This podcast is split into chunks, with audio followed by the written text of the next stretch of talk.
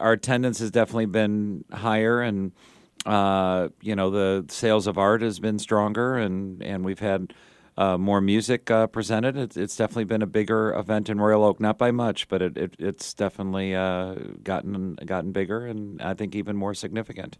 What's new at uh, Arts Beats Needs this year? Well, our uh, our biggest new attraction is actually a collaboration with your neighbor at the DIA. Uh, they've inspired us to have artist exhibitions. You know, for the first time in 18 years, you can really meet the artists. They'll be on stage performing just like musicians. Uh, you know, doing demonstrations of how their work is made, and, and it's the first time we've we've offered this. I think uh, uh, I don't know why we've waited for 18 years, but fortunately, the DIA does uh, you know, uh, promote culture and education in, in the region, and and uh, they brought this idea to us. So that is new, and, and that's you know really our most exciting new attraction. I, I think our music lineup is really solid. Uh, we have a lot of new restaurants this year. Cafe Muse, nationally acclaimed uh, restaurant that's been on Oprah, is joining the the lineup. Alexandria's is bringing Middle Eastern cuisine. Bigalora is bringing a, a wood fired oven uh, food truck that's going to be you know, incredible uh, addition for us and, and joining a, a great lineup of artists, mu- musicians, and restaurants. Well, let's talk about the music lineup, the beats part uh, of the festival. Sure. Uh, who have you got?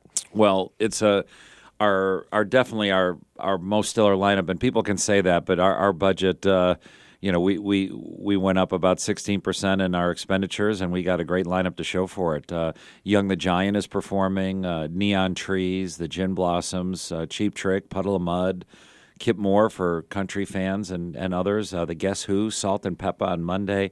I mean, it's just an uh, amazing lineup, but I think what defines us always is our tribute to local bands and musicians. Uh, there's more than 180 local musicians on eight stages throughout the festival. So we really have uh, represent the Detroit music scene, I think, better than any other, and and uh, we're excited about all the musicians. It, it really is strong this year. Now, this is uh, more than just uh, a, a, fun festival uh, for people. Uh, there's actually a purpose to Arts Beats and Eats, and you share a generous amount of your proceeds with local uh, nonprofits and charities. We do, and I, they're integrated. So you can't look at it. There's a there's not a big pot of uh, money at the end of the festival, and and we just hand it out. Uh, the the nonprofits are integrated into the festival. They work our gates and get a portion of the gate revenue. They work our beverages.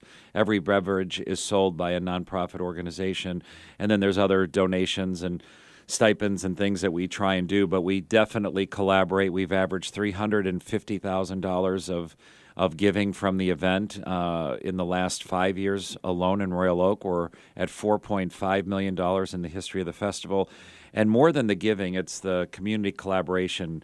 You know, we have a program where veterans uh, will get in for free, and we have a concert and barbecue for disabled veterans on Monday. There's a program with the Autism Alliance of Michigan that uh, treats 1,600 kids with autism and family members to free lunch, parking, admission, and carnival rides throughout the weekend. We have a Deaf Arts Festival. We're doing a run on Saturday morning. The Priority Health Move to the Beats 5K, 10K supports cystic fibrosis research. And then our Priority Health Zumbathon supports the Lifetime Fitness Foundation and St. John Providence Cancer Center. So there are uh, community causes and things uh, all over. But I think the best community thing is bringing everyone together in, in peace and fun and creating uh, economic impact for businesses and getting families out there. So I think there's a lot of uh, you know good benefit uh, to the region, and and for sure that's the most fulfilling part of producing this.